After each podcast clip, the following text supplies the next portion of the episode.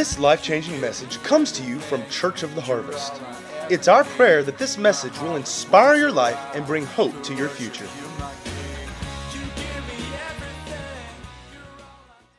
Faithful, and He rewards those. You know, the Bible says we must believe that He is and that He's a rewarder, and that He rewards. God, we just thank you. We believe in you, and we thank you that you're a rewarder. We're rewarded for this. What a deal.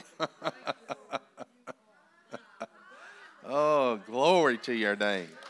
Glory to your name. Thank you, Lord. Hallelujah. We get rewarded for knowing Him, we get rewarded for serving Him. Wow. Man, we can't lose in this thing.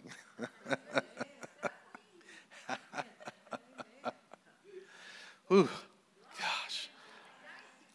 God it's so good. I just picked up a couple uh, testimonies this morning. Uh, we're getting a lot, of, you can be seated, we're getting a lot of breakthroughs, a lot of answers to prayers. Um, it's exciting time. See, this is one um, person was in um, Sunday service, felt the warmth in neck, upper back ran all the way down the, the spine, all pains gone, totally healed.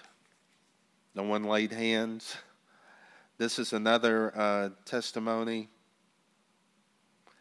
Last Sunday after church, I got a $217 bill. I'm a generous giver. Gave to the Lord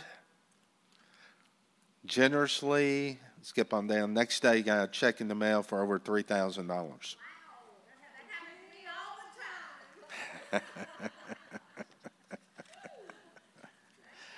so we're getting uh, a lot of financial breakthroughs. Um, seen a couple marriages that were dead that are resurrected. So it's just been a glorious time, um, busy time, but glorious. Um, presence of God has just been uh, so strong. And I guess um, I'll just mention, you know, we have, and one of our elders went home to be with the Lord. Jack's dad went home to be with the Lord. But you know, um, when I was praying with um, Mike, uh, I don't know if the presence and the Spirit of God was so strong in that room that um, it was just awesome. And everybody, you know, felt it and, and knew that the Lord was there. And um, you think back, a lot of prayers went up for him, a lot of faith and standing. And what do you do with that? You do this, you give it to the Lord. I, I don't even question anymore. I just give it to God. And I know that things we don't understand we'll be enlightened. We'll have the answer at some point, sometime. We're not promised when, but we are promised to answer. And one thing that um, I continue to contend for the faith because I know if Jesus had been there, he'd still be here. Mike would still be here. So that that means we still contend for the faith. We're still pressing forward because it should be that we represent Jesus to the place that's the same as Him being there. But no condemnation. I don't receive condemnation. It just presses me forward to, to move to move on into what God has. So, um, and Jack's dad, uh, he was ready to go home. Mike uh, Senior was ready to go home. He said he was ready to go home to his house out of that hospital, and he said he was ready to go to his heavenly home. So, um, hallelujah. He's, he's in a better place, so we, we just move forward and move on. Amen? It's a, it's a blessing. That's right. So, uh, heaven is a real place. heaven is a real place. What'd you say? That's right. That's right. That's right. Absolutely.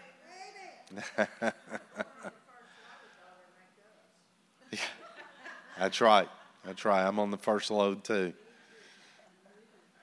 It's a lot of debate when the first load's going, but I'm on the first load. but God's a good God, and um, uh, I might share. Uh, I had something happen to me a couple of weeks ago with the Lord, but uh, might share that uh, at some time. Not right now, but God is good, and His His the best is yet to come. I've called a glimpse of the future, and the best is yet to come by far, because God is calling the whole body of Christ together, and.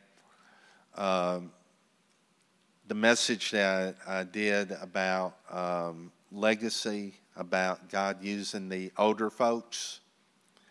And um, anyway, I was I was in prayer afterwards about it because it was st- such a strong anointing on it that I said, Lord, where where are you saying? Am I supposed to go into senior ministry or something? It was so strong.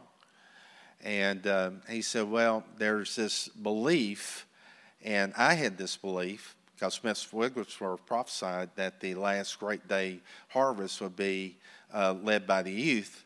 And, Lord said, that's, that's wrong. Says going to be led by every age group. I'm bringing my whole body together. And I go, well, that makes sense. That makes sense. And we are going to use the zeal and the strength and the vitality of those young people going, but we need the wisdom of the, the older. But God's bringing the complete body of Christ together. Every age group will be used. And He's renewing the youth of those that can receive it. And you can be renewed in your youth and, and be full. You can be fat and green. still bearing fruit in old age. And the youngest old age in the Bible is 80 years old. And you can go as long as you want. You don't have to stop at 120 because that's when God was kind of upset with people. After that was Noah's flood. And he said, I'm going to limit it to 120. But you go to Psalms 91 with long life, he'll satisfy you and show you his salvation. So until you're satisfied, a satisfied life means you're not in a nursing home. Somebody's not changing your diapers and somebody's not feeding you. That's not living. That's not living. Take me home if it had to be like that. Amen? That's not what God's word says. He says we can still take the mountain. We can be like Caleb and say, I want another mountain. I want to still be doing exploits for you, God. I don't want to sit on the shelf. I don't want to be forgotten.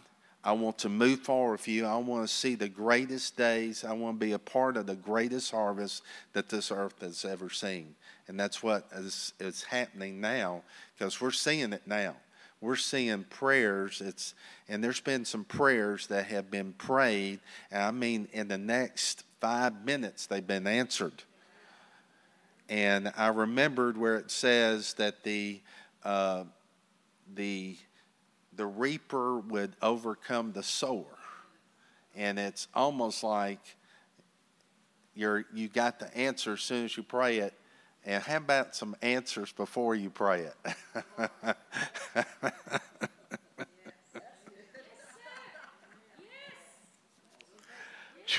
anyway, anyway.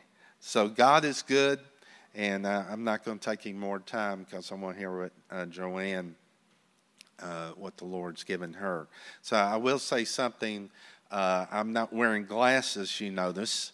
And uh, I went to Illinois with Rob, and he we were going to somebody's house to eat.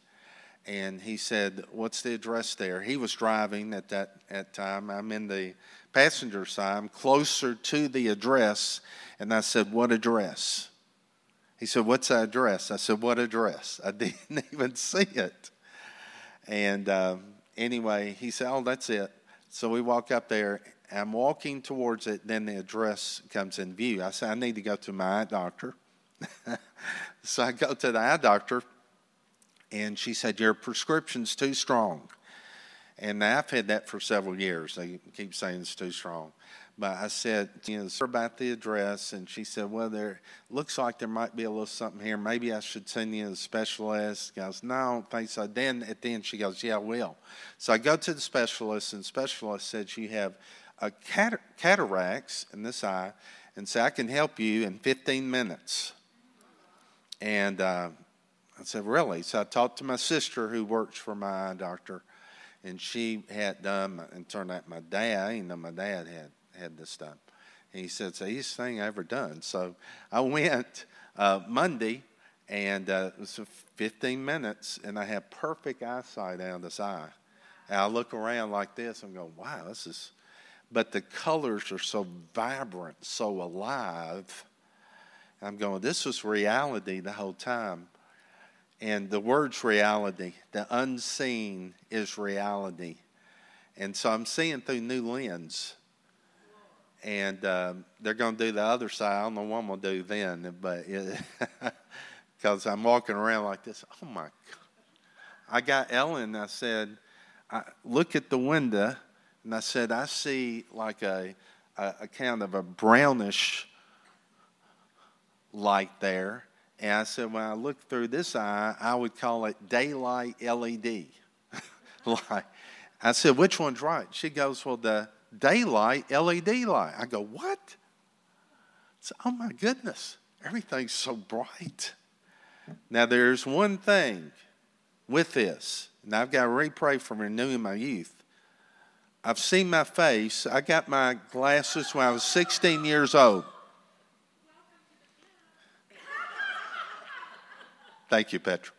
When I was 16 years old, I got glasses to drive, or I guess I was, what was it then? Uh, 15 and a few months, you know. And they said, guess what? You need, you're nearsighted you need glasses. So I've been wearing glasses ever since then. So I saw my face. I knew what's happened to me. I go, oh my. So now renewal of the youth in the face.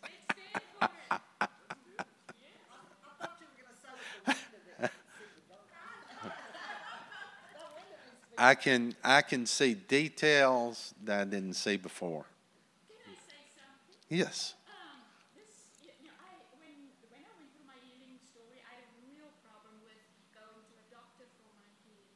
Mm-hmm. And just, just recently, while I was in South Africa now, I was reading something, uh, and we were created in God's image. He made us creators. yes. Yes.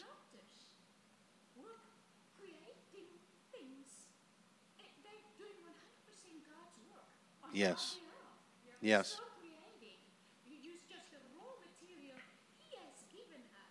Yes. Yeah.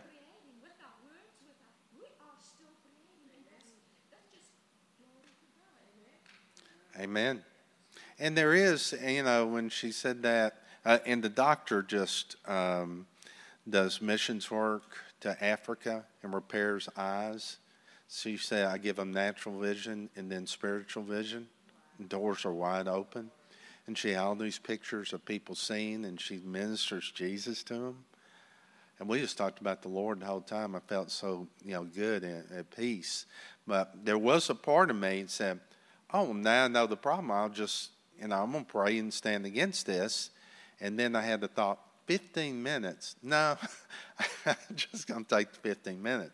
But a lot of that happened with um, Dowie when Dowie's his ministry that came into church kind of uh, against doctors in a way, um, and when you study it out, back then doctors would kill you.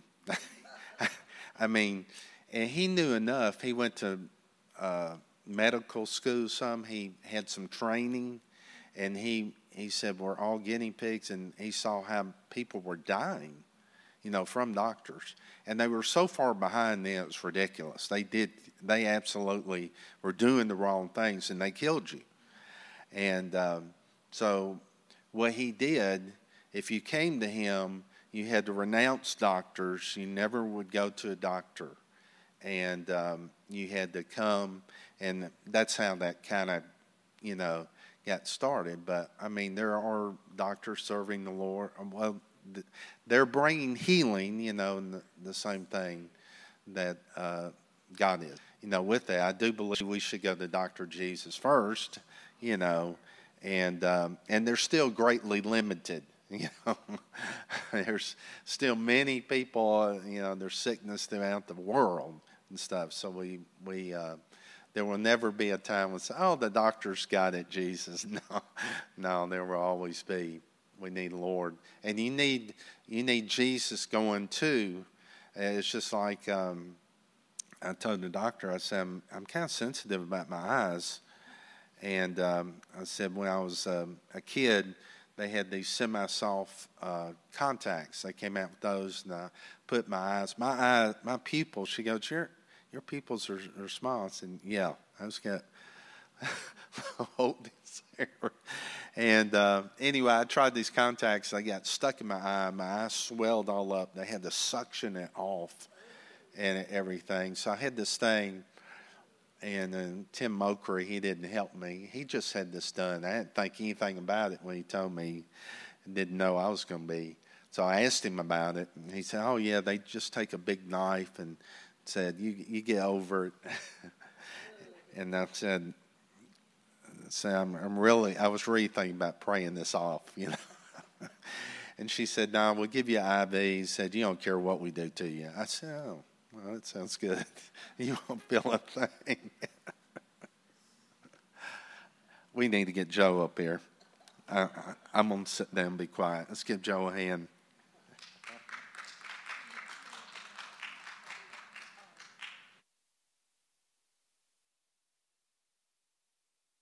Well, good morning, all.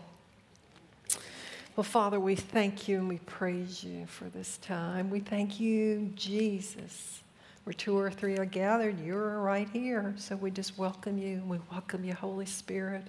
You just have your way. We yield our members as instruments of righteousness. And we, ha- we declare that we have ears to hear and eyes that see. Holy Spirit, it's all yours, whatever you want to do. We are yielded vessels and we thank you for your glory, Father. We thank you for your presence. We thank you for signs, wonders, visitations, and manifestations and demonstrations of the Spirit this day.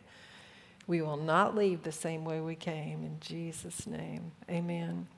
So, Pastor Bob said something that reminded me of uh, something I saw this last week, and there was a physician talking to. Um, uh, uh, he was interviewing people who had life and death experiences and um, he was talking about hell being for real. And he was a cardiologist or is a cardiologist and and so he had this gentleman and the gentleman talked later and told the story but the gist of the story was this is the gentleman was on a treadmill and um, uh, he experienced, you know, the whole team was there while he was, the doctor was there while he's on the treadmill and they were checking out his heart. And uh, the doctor said this He said, What I saw was uh, all of a sudden he's running, there's no heartbeat, there's no breath, but he's still running.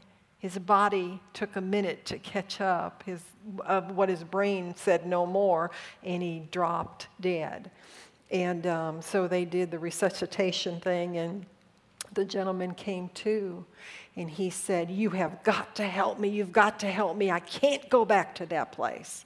And um, um, he said, Man, I'm trying to help you. I'm trying to save your life. And the guy died again. And so they're working on him and working on him and working on him. The guy comes back. He said, You have got to help me he said, I'm trying to save your life. He said, No, I'm serious. I can't go back to that place. And the nurse looked at the doctor and said, You have to do something. And the doctor said, Okay, say this quick prayer with me. And um, he, he, he led him into a, like a two or three sentence prayer accepting Jesus as his Lord and Savior. And um, and so I'm not sure if I remember correctly if the guy died again or not, but I don't think he did. I think they, he just kept on from that point. And the doctor explains it this way. He said there was two lives saved that day. He said he got born again, and so did this atheist. Wow. I thought that was very impactful. But you know, hell is for real. And there's a choice we make, but we make it in this lifetime. We make it right now.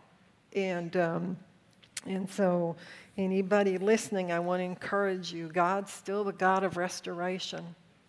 But don't let it be your last chance to go on. Accept Him now, and, you know, He'll heal you, restore you, and give you a glorious future of a life worth living here and for eternity. You know, this lifetime is just but a sneeze, even at that. And yet, people are so concentrated on this lifetime. But you know, Jesus paid for us to be whole and healed and live life to the fullest. But we have an enemy, and his job is to, he doesn't even come. He says, The thief cometh not, but to steal, kill, and destroy. He didn't want a little bit of your life. Be encouraged today. Deuteronomy 28 tells you that diseases of long continuance are under the curse. So, you know, Pastor Bob talked a little earlier about the, um, of the more mature folks. And I heard Brother Copeland say it this weekend. He says, There's nobody that has been willing to stay here. And God asked him, Do you have more anointing than you did when you were 30, when you were 40? He said, Well, yeah. He said, Did you have more at 50 than you did at 40? He said, Yeah. He said, you have more at 60? You know, and he went through this thing, and there is anointings that God needs to release and for the body of Christ. And, you know, the more mature people that have come up, it's not time to sit down and say, Okay, I've worked all my life and now I want to take it easy. Well, God will give you bunches of fun. He's the God of fun. Enjoy it. But boy, oh boy, you can sure be planting seeds and harvesting along the way and doing God's work. How many people do you see? How many people do you see in the church that need healing? How many people talk about sickness and disease like it's something, you know, that's what they talk about. Well, how's the weather? Get done with the weather. Oh, I've had this ache and pain. Oh, I can beat that. I've had this. Oh, my uncle had this. And all of a sudden, it's a full blown um, festive how many sicknesses and disease can we have? But let you interject that God will heal you. and all of a sudden, you have t- taken on Martian ears and you've turned green and you look like something they've never seen before. Like, what do you mean? And all of a sudden, they put on their battle armor and they're going to fight you to keep a sickness. And then they're going to talk their way into the next decade of misery. I have a friend who I talked to this last week, and she was telling me about all of these things and about what it is now and everything that it's going to be. And I said, You know, I just cannot agree with you because that is not my hope for your future. Is that hope for your future? Yeah, but this is what it's been. I don't care. Have you not learned anything? Well, yeah, I've learned to talk to a certain part of my body and the, and the pain goes away. I said, Well, learn to talk to the rest of it. It's not a hard thing. It's just as easy to talk the Word of God than it is to talk the Word of the devil. Let's call it like it is. You're either in the enemy's camp or you're in God's camp. There is no in between. You're, you know, and if you straddle the fence, you get hurt. It's very painful in the middle. It may seem like there's no activity, but things jab you where they least should jab you. It's not a fun place to be. So, you know, remember in Revelation what he says? He said, I'd rather have you hot or cold, because if you're lukewarm, I'll spit you out of my mouth. Ooh, lukewarm is a horrible place to be. You know, it's the comfort zone. Lukewarm is the comfort zone. Don't you love the comfort zone some days? It's like, don't rock the boat. Don't do anything. You know, when Peter was getting out of that boat, and uh, he said, Lord, if it's you, bid me to come. Well, what was God going to do? What was Jesus going to do? Was he going to say, No, stay in the boat? No, it's not me. Anything he said had to be truth, right? So he said, Come. Do you think the others in the boat were encouraging Peter to go? Yeah, Peter, you can do it. I don't think so. I think the others in the boat were saying, uh, Don't be stupid now. Don't be stupid. Look at the storms of life are happening. Look at that. Look at, don't get out there. You're going to drown. Don't do it. You're going to drown. Yet, Peter went ahead and stepped out onto something. And so let's talk about some things today. I want to talk about delivery, receipt, and possession of healing. There is a difference between delivery, there's a difference between receiving, and there's a difference between possession. All right, so we have a UPS driver. He doesn't deliver, but he drives. So let's just assume he delivers today, and he brings a package to your front door and sets it right there and somebody came along and stole it, just took it away. So there has been delivery, right? The package was delivered. It was received so much as at the front door, right? But nobody had possession of it, do they? So, as far as the sending company is concerned and the delivery company is concerned, it has been delivered. Their job has been completed, correct? But you are without a package and you have no possession of what's in the package, correct? All right, so let's go to delivery and receipt. So here the package comes. He sets it down, and you maybe even sign for it, and you take it in your hands. You have received it.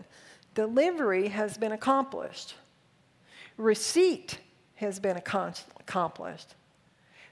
But you decide you're going to take the package, you're just going to put it down, in the hallway and you're going to get to it later. Do you have possession? No, you don't have possession. So let's take the third one. The package comes. The package is put into your hands. You sign for it. You have it. And you are excited to have the package. You get the package in the house. You rip open the box. You open it up. And in there is that thing that you've been wanting for a long time and you decide, I'm going to read the instructions and figure out how it works right now so I know it, and then you're going to put it into service. That is having possession. So you have delivery, you have receipt, and you have possession. Possession is when you can actually utilize something. So let's do this another way, just to give an example. let's see, I have a pen. I'm going to give this pen to Terry, but she is not going to take it, okay? So I'm going to give her, there has to be a completion. I'm going to give her the pen because she's been asking me for a pen. All right? I'm going to give her the pen. And there's no response or a negative response. But she is constantly saying, Well, can I have a pen? Can I have a pen? But she's not taking the pen. So I'm going to I'm going to put the pen on her shoulder there. Now, as far as I'm concerned, delivery still has been completed, right? There is, she does have it, so there's been receipt, but does she have possession of it?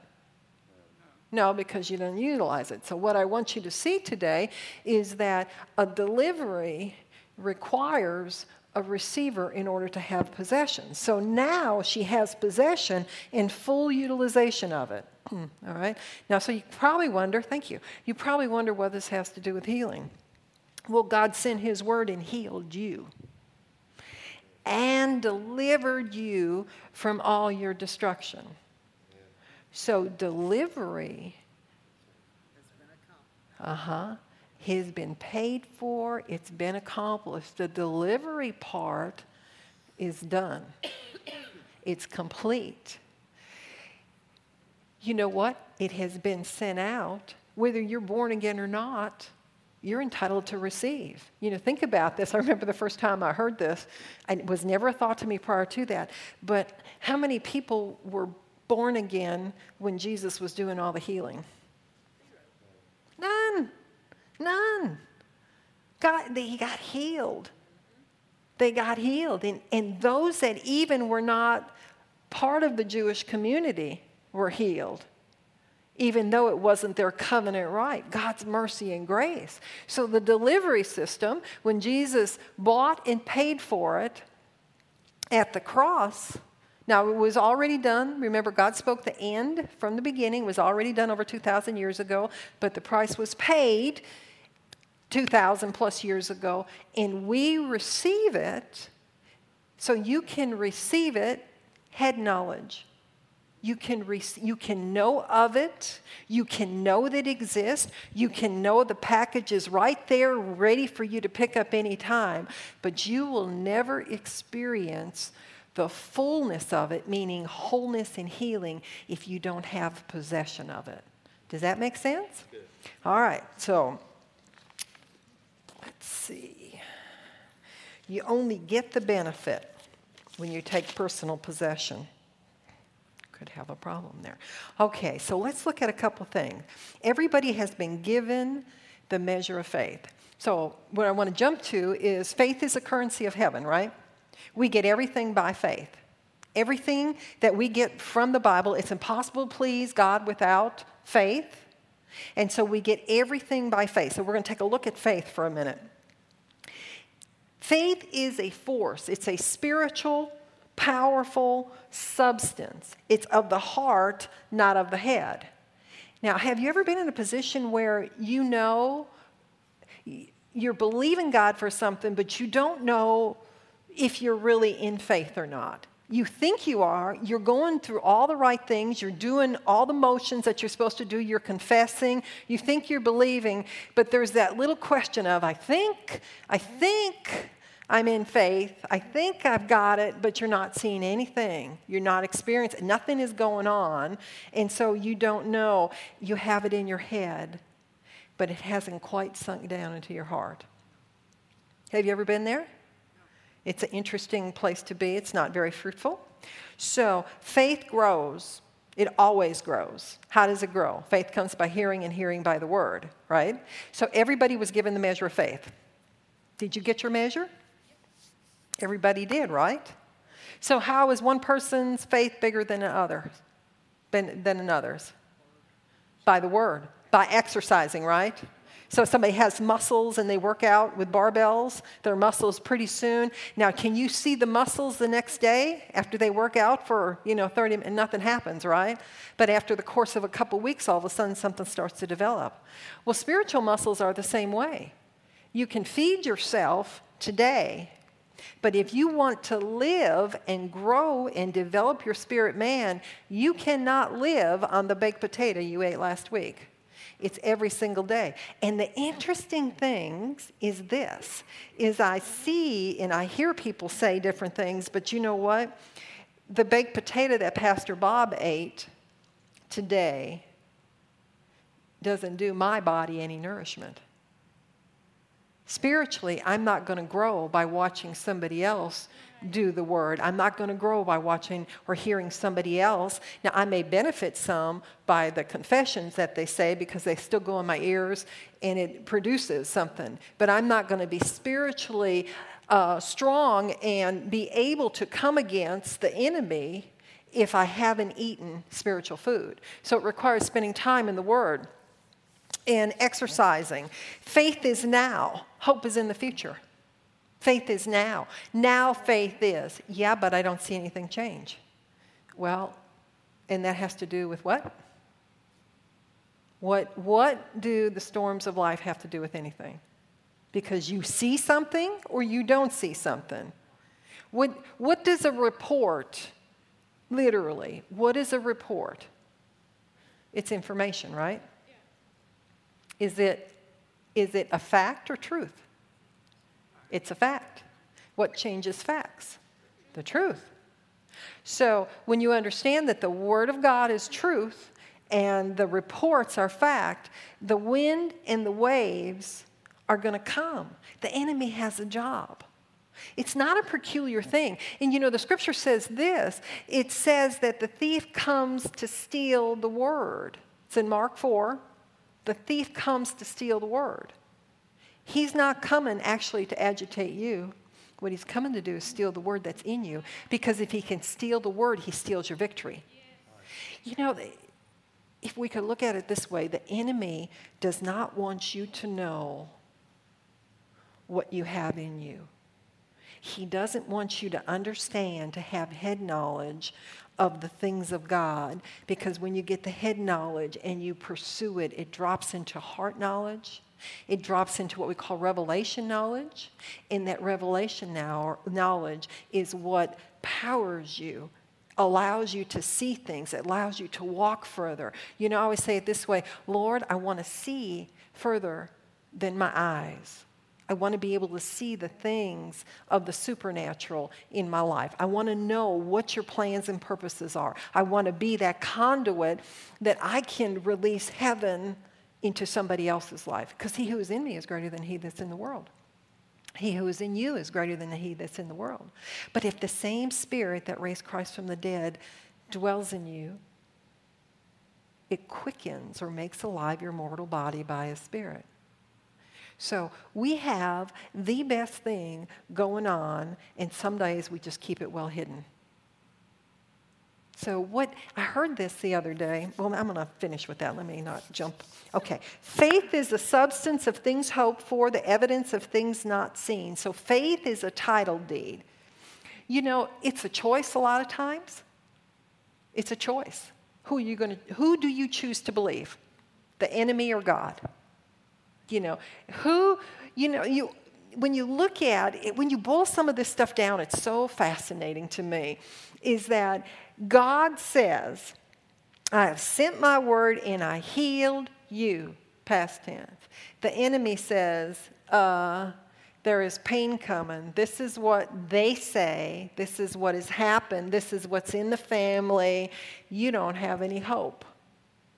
Well, I have faith and faith is the substance of things hoped for, it will never be. I can't tell you how many times I've been told it will never, and then fill in the blank. And you know what? Right now, what rises up, I was told that a couple of weeks ago, and I said, when, they, when, when I heard it will never, I'll tell you what it will be like. And then not only that, I told what it's going to be like, and I stepped out over into the impossible, impossible. To which I got this look, you know, the deer in the headlight, and then you could, you could, I could see a ticker tape thinking, I wonder if she's nuts, or I wonder if she really believes that. Does she know that that is not possible? And I said, I'll tell you what, we're going to see that. We are going to see that. And so, just about two weeks ago, um, something that was, um, how did they put that? We have seen more improvement in the last month or so than we have seen in all of time so far. And so that thing, and that thing is the Word of God. Hooked up. I am hooked up with my faith to the Word of God, calling those things that they say will never be possible into possible. All I'm doing is I'm getting my bucket load. I'm going over to the spiritual side. I'm picking up what I want and I am releasing it out in the natural. I am calling it forward. It's a conduit. The rivers, uh, the rivers of living water flow straight from the throne room. I'm seated. You are seated with Jesus at the right hand of the Father. You know, think about that in traffic when you're stuck in traffic and you can you're up here and you can see for miles and you got a friend down there who's going to be stuck and say no get in the left lane. Go three blocks get in the right lane. You'll be here in two minutes. The other way you're just stuck behind traffic. See god has the view of what the enemy is trying to do. You know the enemy is not omnipotent. He is not omnipresent. And he's not that other thing that i can't pronounce. Linda can say it. Omniscient. Thank you I have difficulty some days, but I'm getting better. But we think we give him the same credit than we give God. Oh, the enemy. Oh, the devil's been chasing me. Well, why? I mean, stop. Turn around. Stick it to him. He doesn't like the name of Jesus. He doesn't like the Word of God. You have every bit of armor, and you know your ammunition is not expensive, and it's not limited, and you can shoot it all day long, all night long, and never run out. And the wonderful thing is, you always hit the target, and he always ouches. I told him the other day he did something that was really, um, I had a few opportunities, and he did something that really struck home. And I was on the phone with somebody, and I said, uh, Listen, I have to go. I need to go pray. I need to find out what is actually going on here. And, um, and so there was like silence on the phone. She said, Okay. All right. I hung up the phone. And inside of me, I said, Lord, what is what? What do I pray? How do I get over this? And I had great peace inside of me. Great peace. And I knew what the report was could not be the case. Couldn't be the case. You know, and I prayed, and sure enough, it was about an hour later. I got a good, well, it wasn't a good report, but I got a, um, it wasn't life and death type of thing at that moment. And, um, and so when you're led of the Spirit and you hear the delivery has already taken place, it's the possession. When you position yourself, you get the possession. Now, as long as it's up here in your head and doesn't seek down into your heart, you still don't have possession. So, our job is to work to release our faith. You know, well, let's say it this way we labor just to enter into rest. Hebrews 3. Hebrews 3 and 4, read that in between it. We labor. Our job is to enter into his rest. How do you do that? It's the Word of God, putting in the Word of God. Now, the Word of God going in your eyes and in your ears is a wonderful thing because it'll drop into your heart. But the power is where? In your words. In your words. In your words. What are you saying about yourself every day? When you get up and look in the mirror, do you say, Oh, that's the most handsome thing I've seen in a long time? Or do you say, Oh my goodness, who are you? And what did you, what happened? Speak. Speak to it. You know, I was impressed. Years and years ago, pa- uh, Pastor Bob said this. He was using the same deodorant stick for, what, a year, two years? For a very long time. And I thought, is that even possible? I mean, it was like, it was not even a thought to me. It's a limit. It's take the limits off. Every time you reach a limit, Talk to God about it. God, is that you? I don't, you know, you know it's not when it's limits because the only way you're limited is by God's imagination for you. What's in that scroll that you have been uh, set to accomplish to do? And who God calls, He funds. Whatever He's called you to do, He is God. But He won't do, He's not going to give you the whole plan and purpose and step by step because that's not faith. When you step, he provides. When you step, but see, there is that thing about the ears have to be open. And what is the mouth? Are you in agreement or disagreement with God? Are your words stacked against Him or they are in favor of Him? Or let's put it this way Have you been going having coffee with the devil lately? I mean, think about it. Oh man, I just feel so miserable. Coffee with the devil. You bring some candy. Oh, you know, I don't know if I'll ever be over this. And here he says, Yeah, you know, it ran in your family. Run it out. Stop it. Refuse it. Doesn't matter what. We have to be ever vigilant. If we don't know who our enemy is, then we easily, because we're in the world. We're not of the world, but we're in the world, and the pressures and the things of the world. Look at, look at the majority of your friends around you. Are they Christian?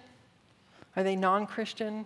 You know, the five people that you hang around with the most, take a look at their character and their personalities because you will be influenced and be more like them five years from now than you are today. So if you don't like that, change that. What do you listen to every day? You know, what, what is going in your ears? Whose report?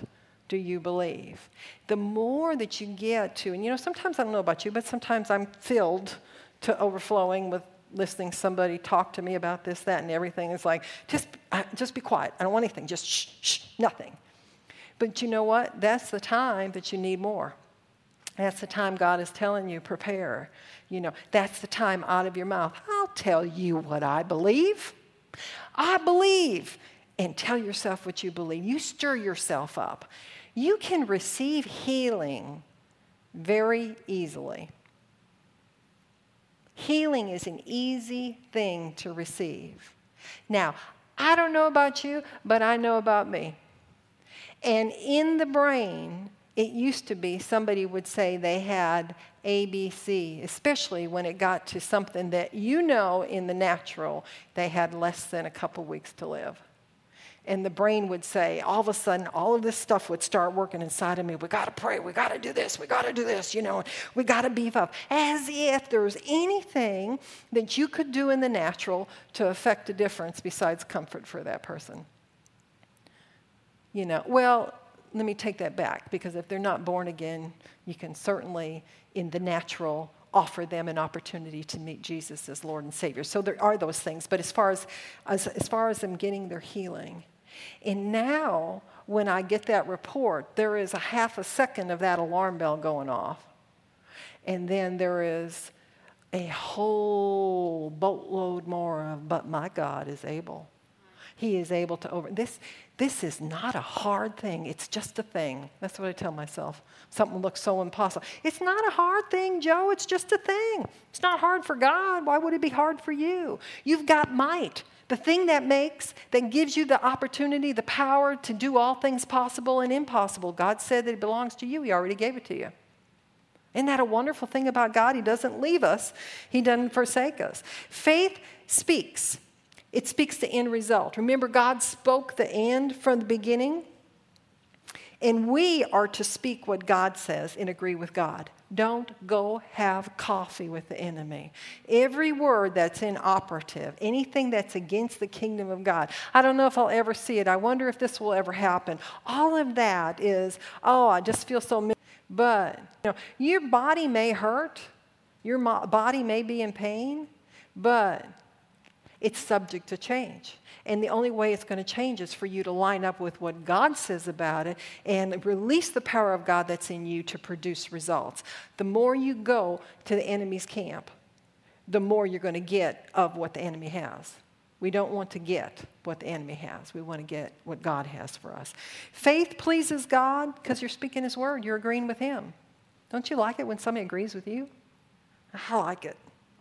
Faith is a currency of heaven. We've already talked about that. Faith puts you in cooperation with God to get what He already provided. It has been delivered. Now, here's what happens a lot of time people will hear something about healing, and unbelief is so stacked in their life that they know of a person that's died from it. They know this. It's impossible that they can't do this. This is impossible. That's impossible. So here is the unbelief stacked from the floor to the ceiling. And here is a little ray of hope that's come in that somebody says, You know, I can pray for you and God will heal you. A little ray of hope. But then the what ifs. You think the enemy's going to give up territory easily? No. He just wants you miserable. He don't want you inoperative for the things of God. So all of that unbelief stacked against a little bit of hope. God is still able. We love when God does miraculous thing in a hurry type of thing. But you know, we as a society, we would like the drive-through method. God, I need a little bit of this, I need this, I need this, and I'm, I'm done. Now let me go do my own thing. And God's not about that. As Pastor Bob said earlier, God has a plan and a purpose, and it's for us to come together as the body of Christ. What would we look like as a church with everybody sick? We don't have to look very far to see a lot of that today, do we? But remember in James what it says? If there's any sick among you, if, let him call for the elders of the church. What are we going to look like? Healed fully functioning, operating in the things of God. Pastor Bob is seeing wheelchairs sitting on the side, so many we don't know what to do with them. They're coming. The preparation for us is to get it. You know, when a river flows and you stick your little ankles in, you don't stop the river, do you? The river flows, doesn't it? When healing flows, get you some. Get you some wet, all the way up to your eyebrows. Get you some wet. We're praying for others. But it still flows. See, we can get healed while we're praying for others. And if you need healing today, I encourage you to go pray for somebody because you're sowing a seed. You're sowing a seed. When I was um, when I was in the hospital with a loved one and everything was pretty dire, um, I knew I needed seeds. I needed more seeds. That's all I could think about planting. I prayed for everybody that'd let me. I walked down the hall and this woman was just distraught because her son had been in a horrible accident. And um, by the time we got done praying, I could see the peace just flood her whole body. There was a lady across the hall that was getting ready to depart and the nurse came in and she was this the only one time that i saw her and all the time i was there with him um, that i saw her disheveled. And she come in that one day and we had been talking and, and stuff like that. And i said well what's wrong? And she said she told me about um, the lady getting ready to depart. And i said well do you want me to go? And there was no family. The family was coming but they were not going to make it is the thing. And i said would you like me to go sit with her and she said, Would you do that? I said, Absolutely. I'm thinking seed, seed, plant the seed. And I sat with her um, until a, a, team had come to do some specialized thing, and then I kind of stepped out of the way and she departed. But I told her how God loved her, how, you know, just call upon the name of the Lord. And just, um, you know, at that point in time, you know, I still told her God wants her healed. I mean, I'm still going to pray and just whatever comfort I could give at the moment. Plant the seeds. When you need something, seed planting is a, is a way that you say to God, I want you involved. I want you involved. Because He said in the natural, it says, get everything you can get, take it, right? But in the spiritual realm, it says, first, you plant the seed. What farmer, what farmer looks at his field and says out there's going to be a wonderful crop. Boy, it's looking good. And you're sitting next and you say, Well, what did you plant? Say, Yeah, it's going to be glorious. I can see it now. And you say, Well, what did you plant? He said, Well, I don't know. I'm waiting for God, whatever He brings up. You need healing, plant healing. You need healing. Don't go get scriptures on finances, get scriptures on healing. Go and look and see. God, do you know who God is? God's the great healer. Do you know the names of God? Do you know anything about the character of God?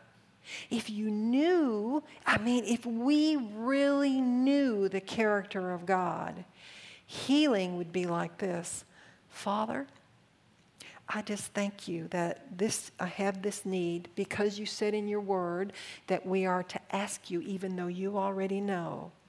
But you meet every need I have according to your riches and glory in Christ Jesus. So I am asking you for this right now. I am taking possession. I believe I receive it at the amen, and I'm going to thank you right now. And you walk away from that knowing that you asked, you received, you took possession. You walk away from that. Maybe the pain is not any different, but you know at the amen you got something.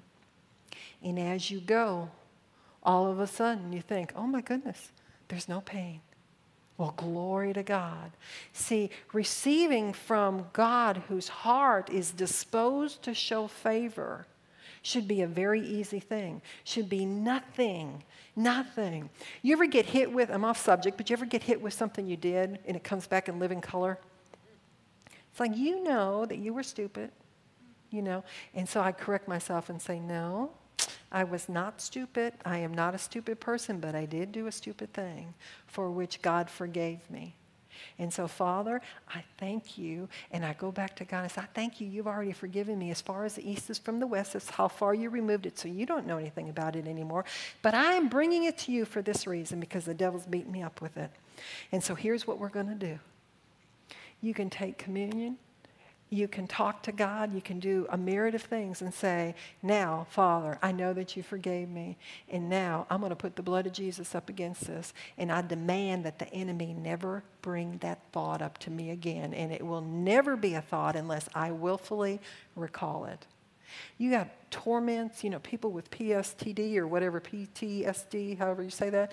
Um, you can take the blood of Jesus and you can be healed.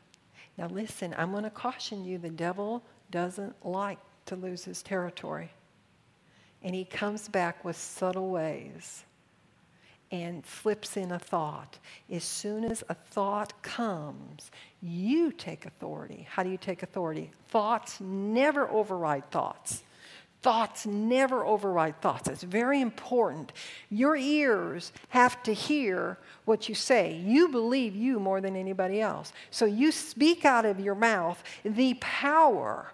Don't say, I just don't believe that. Well, where is the power in that? I just don't believe that. What do you believe? I believe that God took care of this already. I believe that it's paid for at the cross. I believe that these, when you start doing that, your angels have something to go and fight with. See, I wonder how many times we leave our angels stand there going, Oh, Lord, are you sure? This one, you called to do that? Are you sure? We're having a problem here. You know, we have so much power and so much authority. We are not too old. We are not weak. We are what God called us to be. All right, so let's move on here. Faith puts you in cooperation with God to get what He's already provided and paid for. Now, listen, I used to say faith moved God. I don't think that's accurate. Here's what I think is more accurate it moves the devil to loose what's legally yours. I think that is a much better way to put that. God showed me that when I was doing my study notes. You know, we're trying to get God to do something. How many people do you know are trying to get God to do something? Heal me, God. Please, God, will you heal me? Will you do this? The package has been sent, paid for, delivered. Can even be in the house, on the doorstep, can even be opened but there is no possession unless you do something. God's already, as far as He's concerned, it has been delivered. So it's already delivered, it's in your court. So now, listen, I want, to I want you to hear me. There's no condemnation. There is no condemnation. God doesn't, He said, there's, no, there's now there's no condemnation to those that are in Christ Jesus who walk not after the flesh, but after the spirit. Did I quote it accurately? Okay. Um, there's no condemnation. If He was coming to get you, God's going to get you. Just exactly how long would it take Him to find you? I mean, really. And we, when we confess our sin, it's not when God found out about it.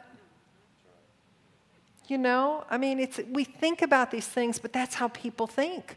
You did this, you were not any good, so God gave you that to teach you something. Well, my question number one is what have you learned? You learn sickness stinks, right? Nothing fun about it. When you're in pain, uh, you want other people to be in pain because you holler and scream at them, do whatever. You want to be pampered. You want the pain to go away. Well, if God gave it to you, then you are required by faith to pray for more. Thank you, Pastor Bob, because he brought that up. So, have you been praying for more pain? Have you been praying for more distress? Do you pray for another ride in the ambulance? Do you pray for another bill? I mean, when you think about it, all of that is lopsided thinking. So we have to renew our mind to the things of God. And some of those, we all have limits. We don't really know where they are, but we all have limits. Just think about three or four of those things I just said. Have you ever thought about those? Do, do, do, any of them stick in the back of your mind thinking, well, I can't do this because of such and such? It's a limit, it's a limit. Did God give you the limit? So, where did the limit come from? You've been having coffee with the enemy. Quit having coffee with the enemy.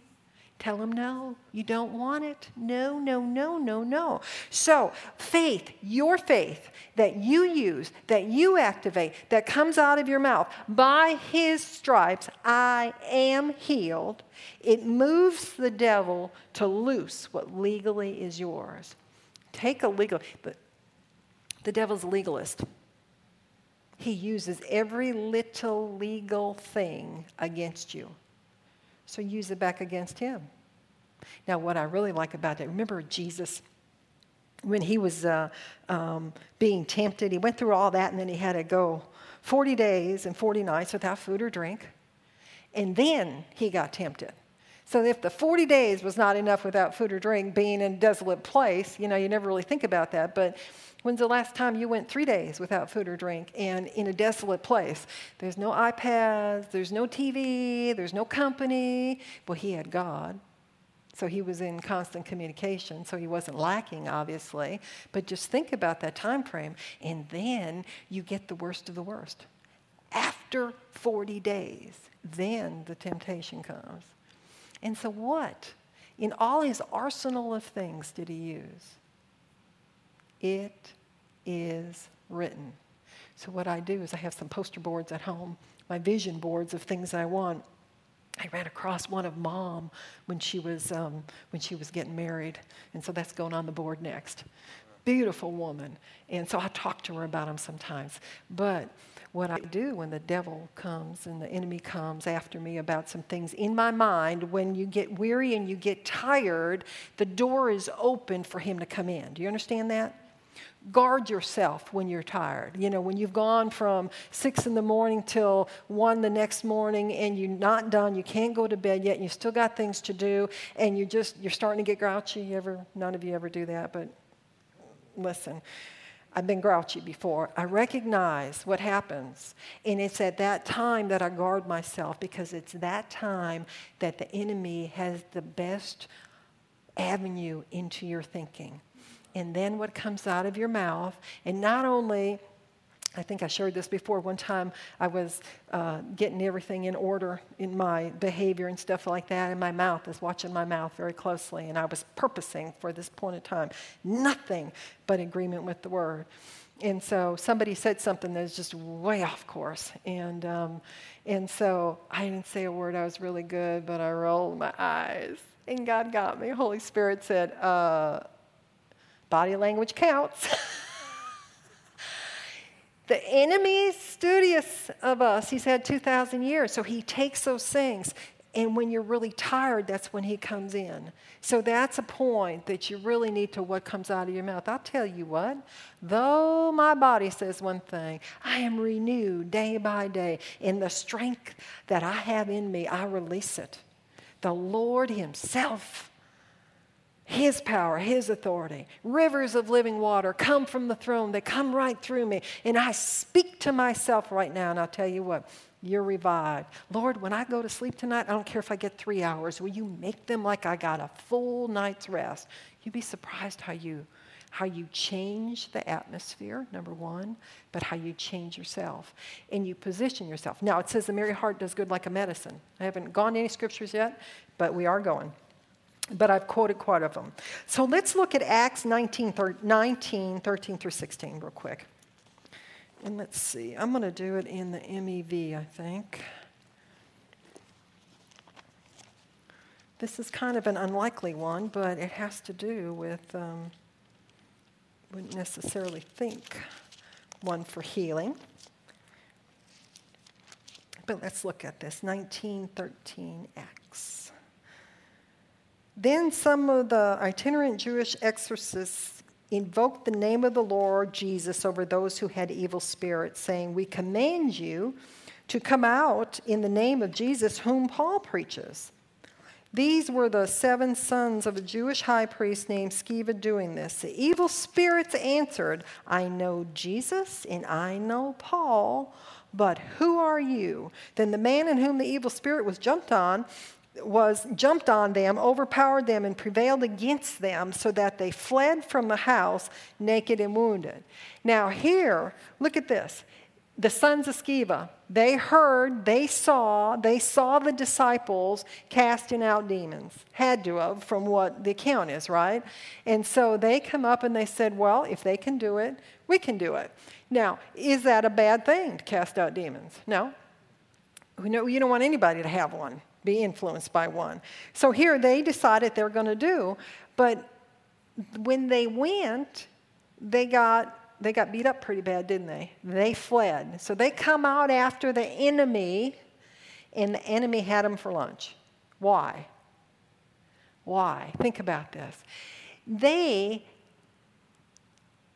knew of Jesus, but they didn't know Jesus. They tried to use something that belonged to somebody else. Remember, we talked about Pastor Bob eating a baked potato? They tried to get the nutrients off of somebody else's spiritual growth. They did not have anything to produce the results those other people produce. Hence, they got kicked all the way back, right? So, how does that relate to healing?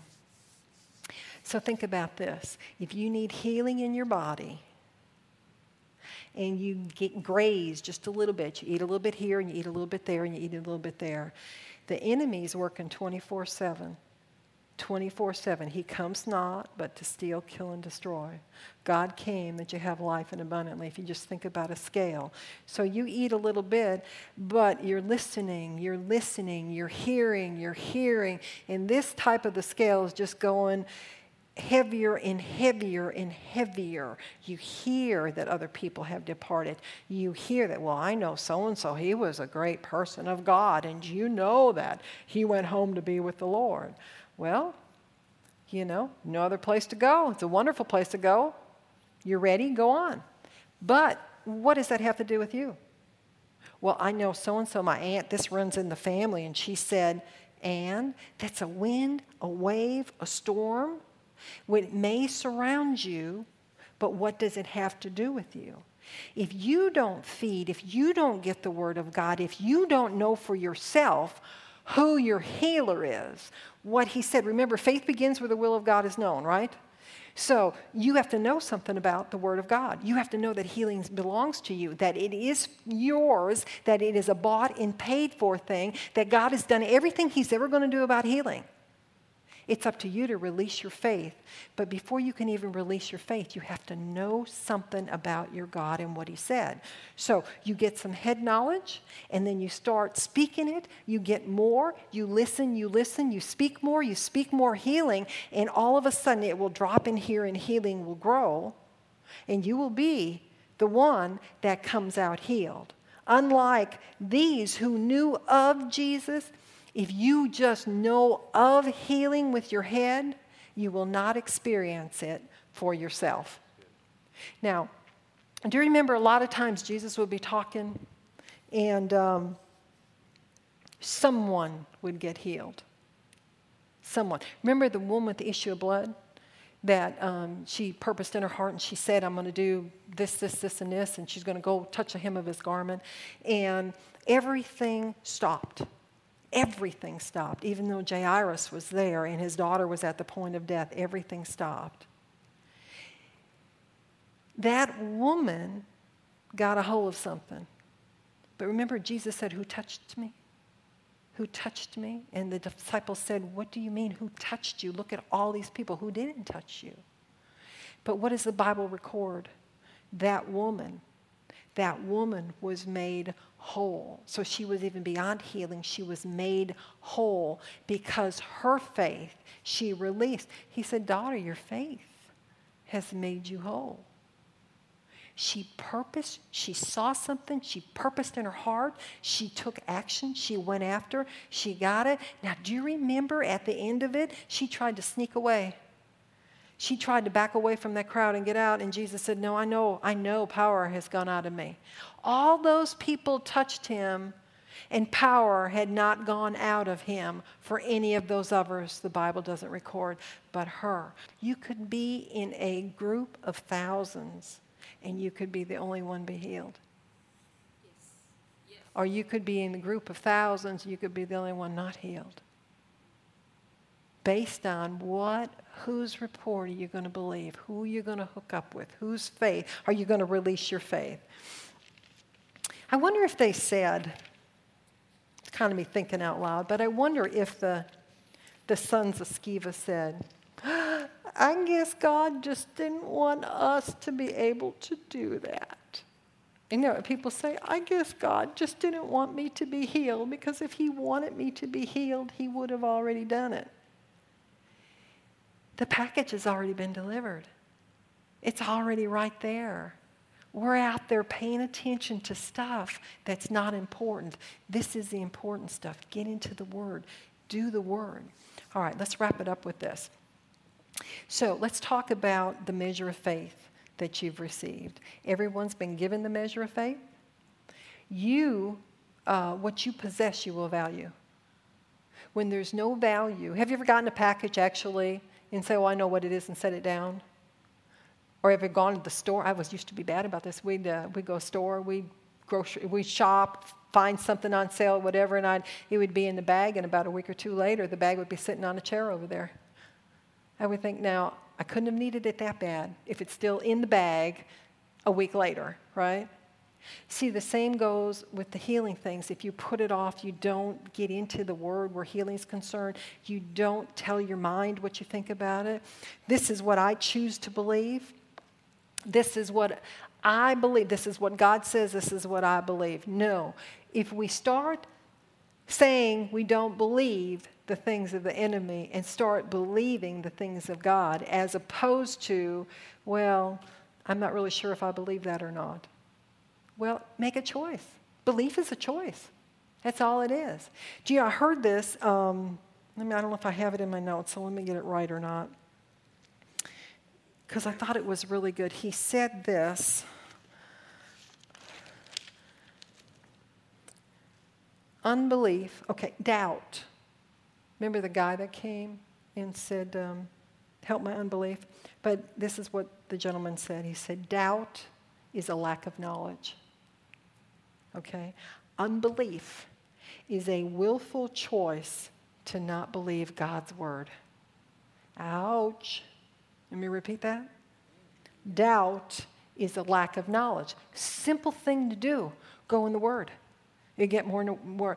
And, and so unbelief. Remember, he talks about in Hebrews, in e- Hebrews, an evil heart of unbelief. Do you think it was God's will for them to wander for 40 years? Uh uh-uh. uh What did uh, historians say? Eight to 10 days was the journey, right? Okay. So, years. How long has your wilderness been? See, when you start stepping back and looking and saying, ah, listen, I've been in a wilderness. This is not God's plan for X amount of years. Uh, what do I need to do? Something, I missed something. Something. So, unbelief is a willful choice to not believe God's word. Belief is a willful choice to believe God's word by default, right? So, you are responsible to develop and grow your faith. Building faith requires attention, a commitment. It is a choice and not a feeling. I think that's the biggest thing that, um, that this, this time, because everybody's so hepped up about feelings, and heaven forbid we don't agree. You know, why can we not find a circle, make a circle, and find an area that we can both agree? You know, God made us all different, didn't He? You're just a wonderful, unique, never again to be made creation. You are so unique. God made you so special, He'll never make another one like you. So, if that is the truth, which it is, according to the scripture, then you tell me why we would all agree upon everything. But do you know it takes all the different black dirt, brown dirt, yellow dirt, white dirt, red dirt, it takes all of us together to accomplish the things of God. So you're going to see from everybody's different perspective. If you had an accident, there would be this perspective, there would be that perspective, that. But we can find a common ground to agree, and it can be the Word of God. So when you apply the Word to the situation, you're applying your faith. So God's um, let's go to John 10 10 real quick. I've quoted that several times, but just let's look at it. You have an enemy. You have an enemy. We forget that sometimes. He does not want you to succeed. John 10 10, the thief comes not except to steal and kill and destroy. God said, God said, it's in red. Jesus said, I came that they may have life and that may have it more abundantly. Are you living more abundant life today? would be my question. Is your body completely whole and healed? I got a little of those um, uh, everlasting things that I think are not a big thing. Pastor Bob talked about glasses, and I've come up to the door several times where, um, and it just one was just recently where um, I could see, I could read my Bible without my glasses, and um, I was doing pretty good. I was on it with my faith, and I wasn't taking no for an answer, and I was going. And then I need to read really, really, really fine print. And I thought, well, it's a tool. I'm going to use the tool, but something clicked back and it stole from me that which I, the ground which I had gained. And so here's what the enemy says Well, you know, it's not a big thing. Well, it is to me. It may not be to you, but it is to me. And you know that you can just go ahead and, you know, and you know your history. You know, you've done this a couple times. What makes you think you're going to succeed this time when you didn't succeed before? And you know what? If you're tired and weary and all that kind of stuff, Whose report do you believe? You're going to believe the enemy's report, right? I guess you're right. I guess, or this is a wonderful one. I believe in God for healing. I expect to see sometime in the future that He'll do it. That is not faith. When is faith? Now. now. I already have it. Yeah, but you can see I don't. What do the wind and the waves and the storm, your senses, what do their, those reports, what do they have to do with truth? They only have something to do with truth if you give them credence. If you put weight there, then they have weight. If you put none there, well, I'll tell you what, just keep looking because I'm telling you things are changing. Now, I would like them to change faster.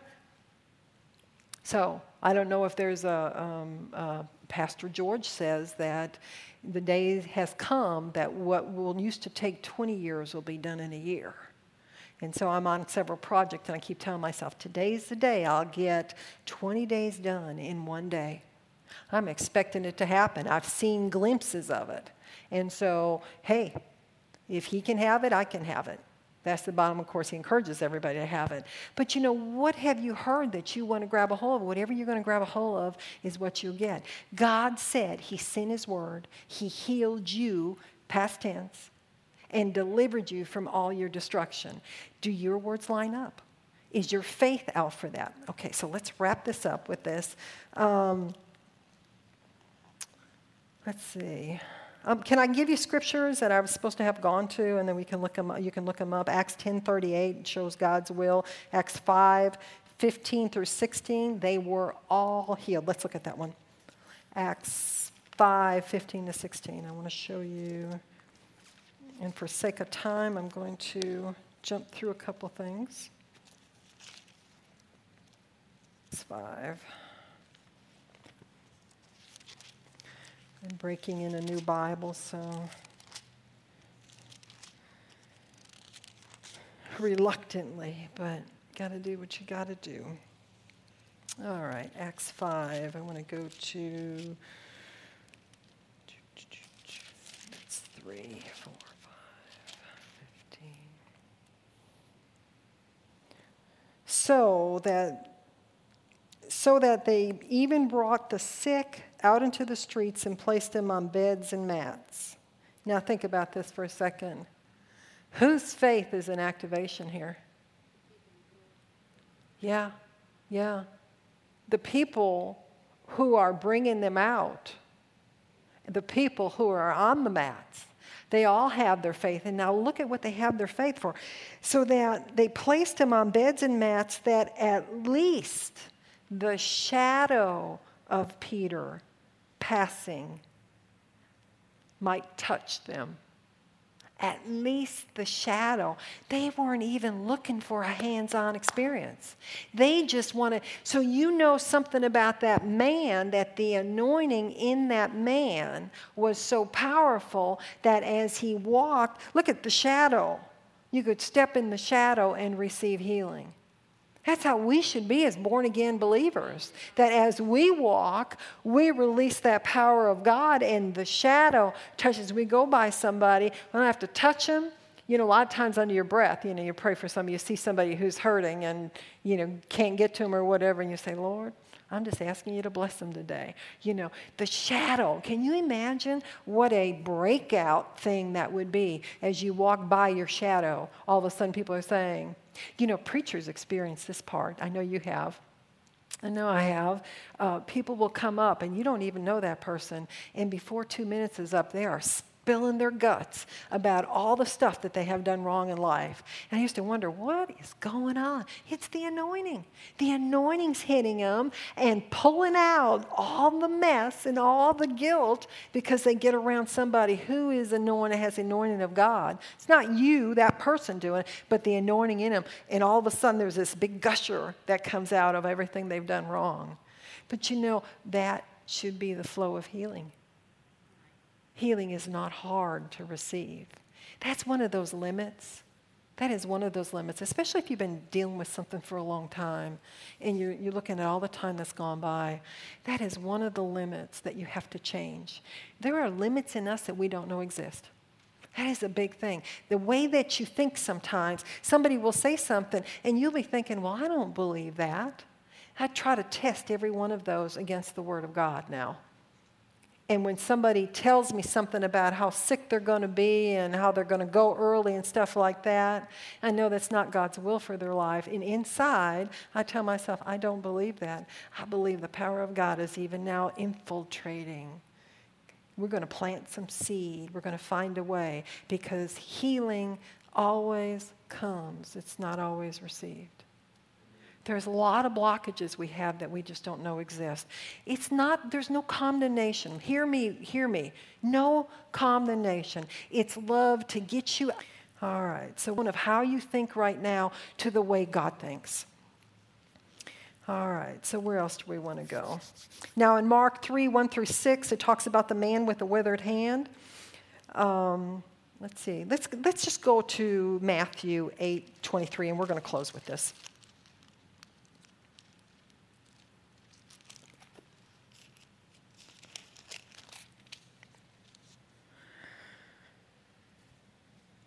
Then he entered the boat, and his disciples followed him. Suddenly, a great storm arose on the sea, so that the boat was covered with the waves, but he was asleep. He was asleep. Now, just let me put this in your thinking. Whatever happened to them happened to him. Okay? Think about this if you're one of the disciples. Whatever happened to them was going to happen to him too. It's like, you know, you ever have a husband or a wife, your, your spouse sitting next to you and you're driving the car and they say, Where are you going? Or you say that to them and you think, Well, wherever you're going, I'm going because I'm in the car. You know, where are you? As if whatever that person did didn't affect you. You know what I mean? So, um, whatever happened to them was going to happen to Jesus. So, uh, anyway. So he suddenly a great storm arose on the sea so that the boat was covered with the waves, but he was asleep. His disciples went to him and woke him, saying, Lord, save us, we're perishing. And I think the King James says it a little better than this. Anybody have King James? Yeah. What does it say? That uh, 25. Yeah, verse 25.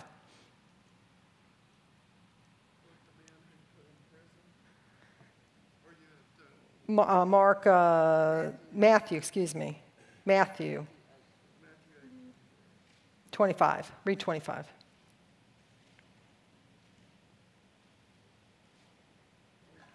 Three twenty-five. You got it. Eight twenty-five. I'm sorry. Pardon me. Eight twenty-five. Thank you. Thank you, Terry. Okay. What does it say?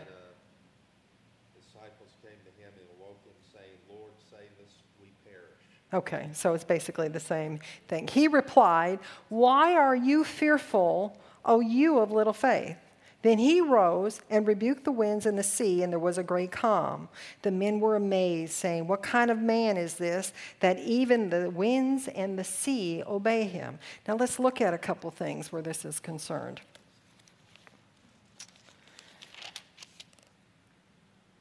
Jesus said, first of all, go to the other side. Did he not? I don't know if we read that or not. Okay. So he said, go to the other side. the Word of God truth. So Jesus spoke and said, Go to the other side. What was Jesus expecting? Yeah.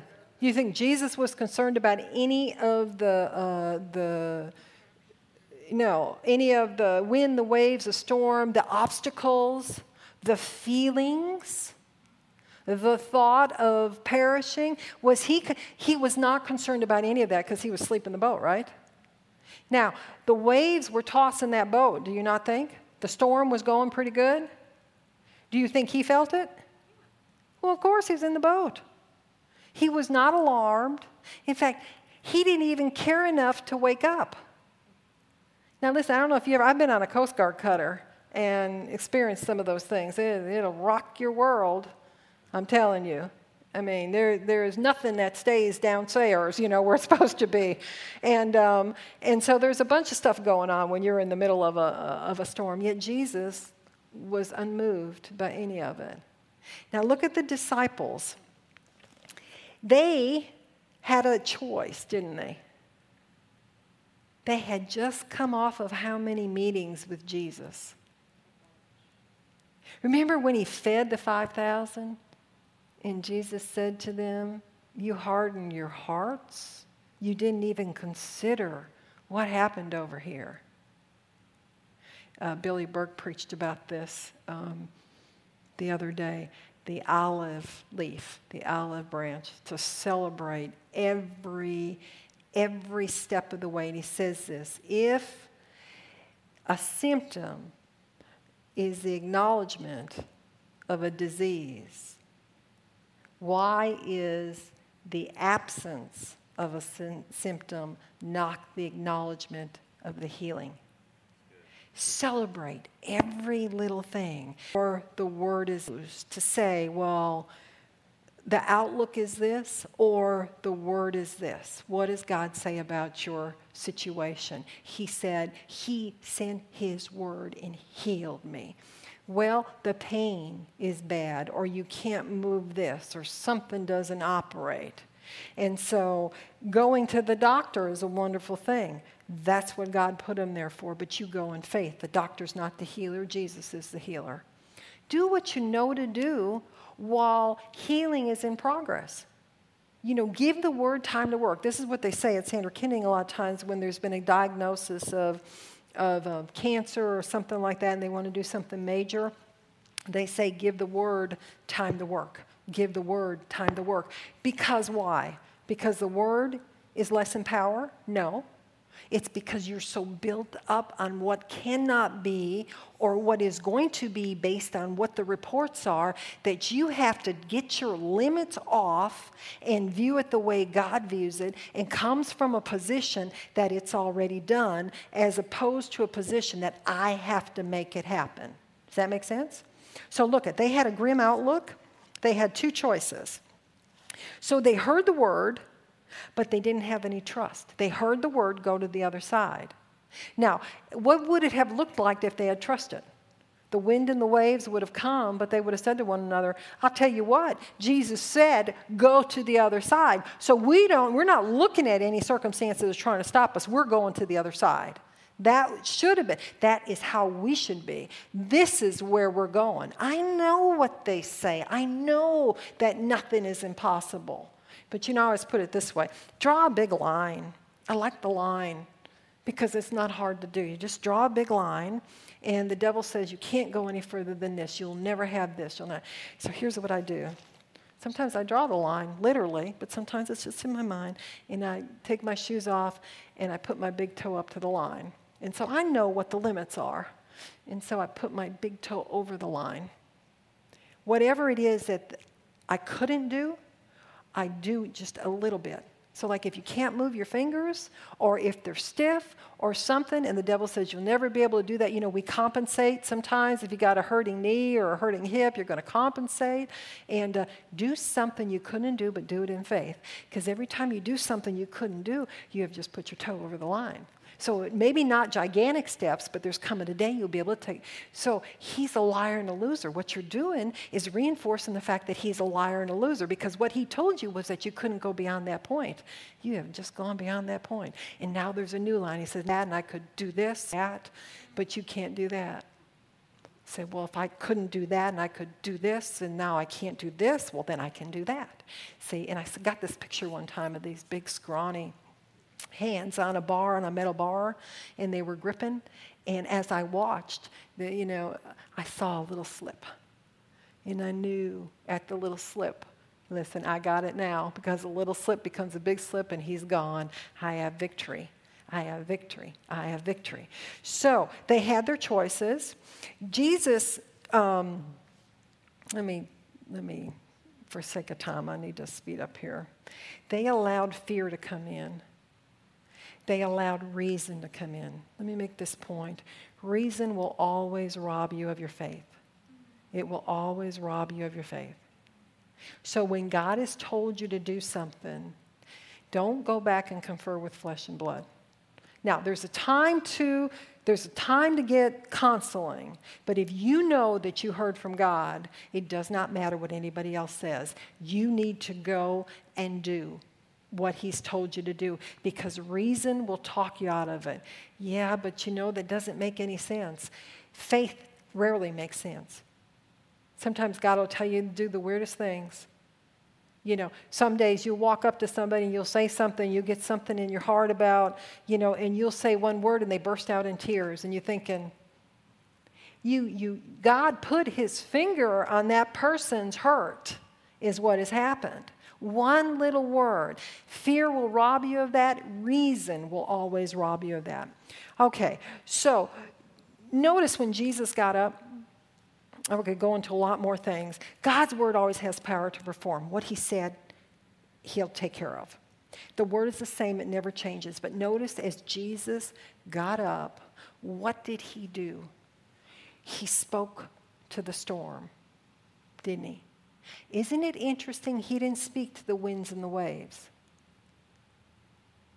He didn't speak to the symptoms. He spoke to the root of the symptoms.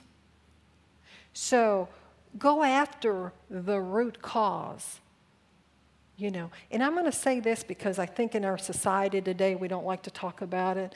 But if you've got sin in your life, I don't care how minor it is, go after it and get it out. I don't care what it is. You know, gluttony is a wonderful thing in our society. We do everything we eat around it. Oh, I'll just have a little bit more. You know, I've been guilty because I can talk about it. You know, I've been guilty. And, um, oh, that is just so good. I'm going to have a little bit more. But, you know, God puts the, and so, and the drunkard in the same category. And so, He does not differentiate between sin. Do you know that the glutton and the murderer have the same status in God's eyes? Sin. So it doesn't matter what it is. You have to decide is that little pleasure more important than total restoration? Is that little pleasure more important than hearing the voice of God? Whatever it is, it doesn't necessarily have to be bad. You know, I think I've said this before that I would like murder mysteries. I mean, I do that. I didn't touch TV since we began the fast in January. Nothing except for things of God. Why? Because I want something that I haven't had before, and I have to be willing to do something I haven't been willing to do before.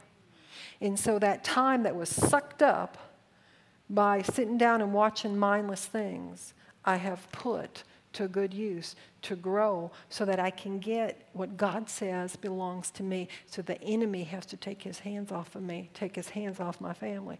Do you know he said that I put before you life and death and blessing and cursing, therefore you choose life so that you and your seed may live. That means my seed, who are sideways of things, have no choice because God says they live.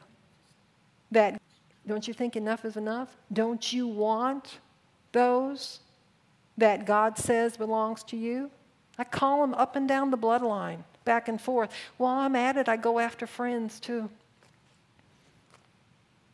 go after other relatives and go after friends. I told you this before, I'm going to close. Um, I had a 80 plus year old aunt. Talked to her before about Jesus. She'd been hurt. You know, um, a lot of things have happened in her life.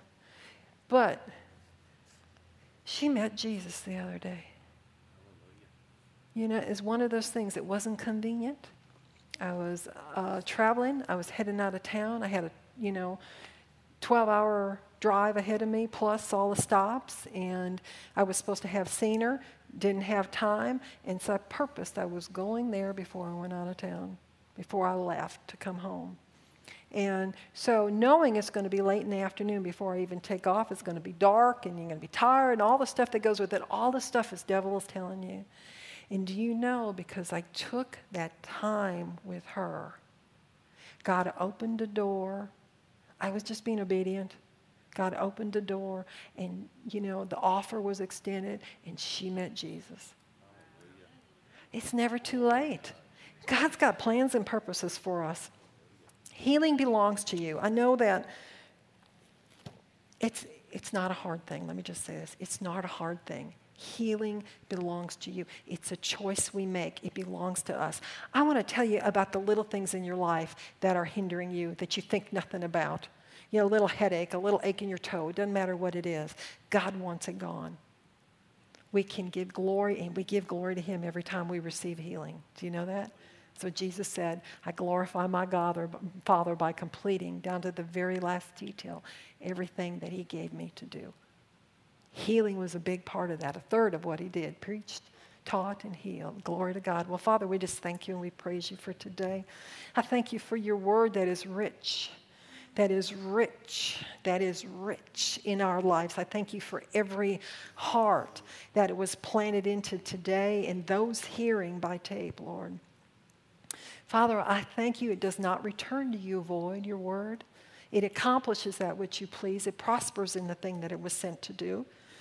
And I thank you, Father, as the days and the weeks go forward, that that word will just ring in our ears. Limits, taking the limits off, Lord, that we take the limits off so that we can experience more of you. Even though we're not limited by our experiences, Father, we release restoration to receive from you healing, wholeness, yes, Lord, restoration. So, right now, I pray for every person here. And, Father, I'm asking you for times of refreshing from the Lord to hit each one of us. But not only that, Father, that you would renew our youth as the eagles, that you would strengthen us, and that there would be a visible difference in each one of our lives this week, Father, in stamina, in energy, in clarity of thought, in our thinking processes. Father, I thank you for brand new brain cells, Father, and just new. We are not limited. We don't get older and slower, Father, but as our outward body experiences age, our inward man is renewed and it quickens the outward body, Father, and we desire to walk in the fullness of what you have. I thank you, Father, you're disposed to show favor. Your tender mercies are over us, and we receive healing today. Father, I'm asking you in the hearts of each person listening that that thing or those things that they desire of you, that you would grant it to them this day. I thank you for healing and wholeness. Yes, and a plan and a purpose that you would renew the dreams of those that have quit dreaming or think that they have no future.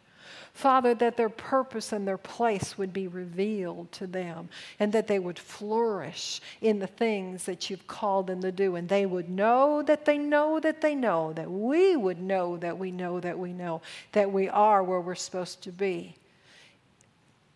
Thank you for might, Lord. That makes everything, produces everything possible and impossible.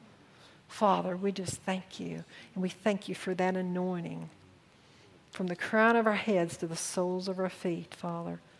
We just plead the blood and we thank you for healing and restoration in Jesus' name. Amen.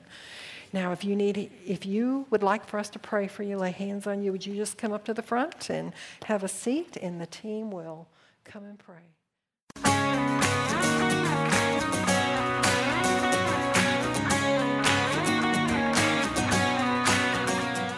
If you'd like to get more information about resources from Church of the Harvest, please check out our website at midsouthharvest.org. You may also contact us by phone at 662 890 1573 or toll free at 866 383 8277.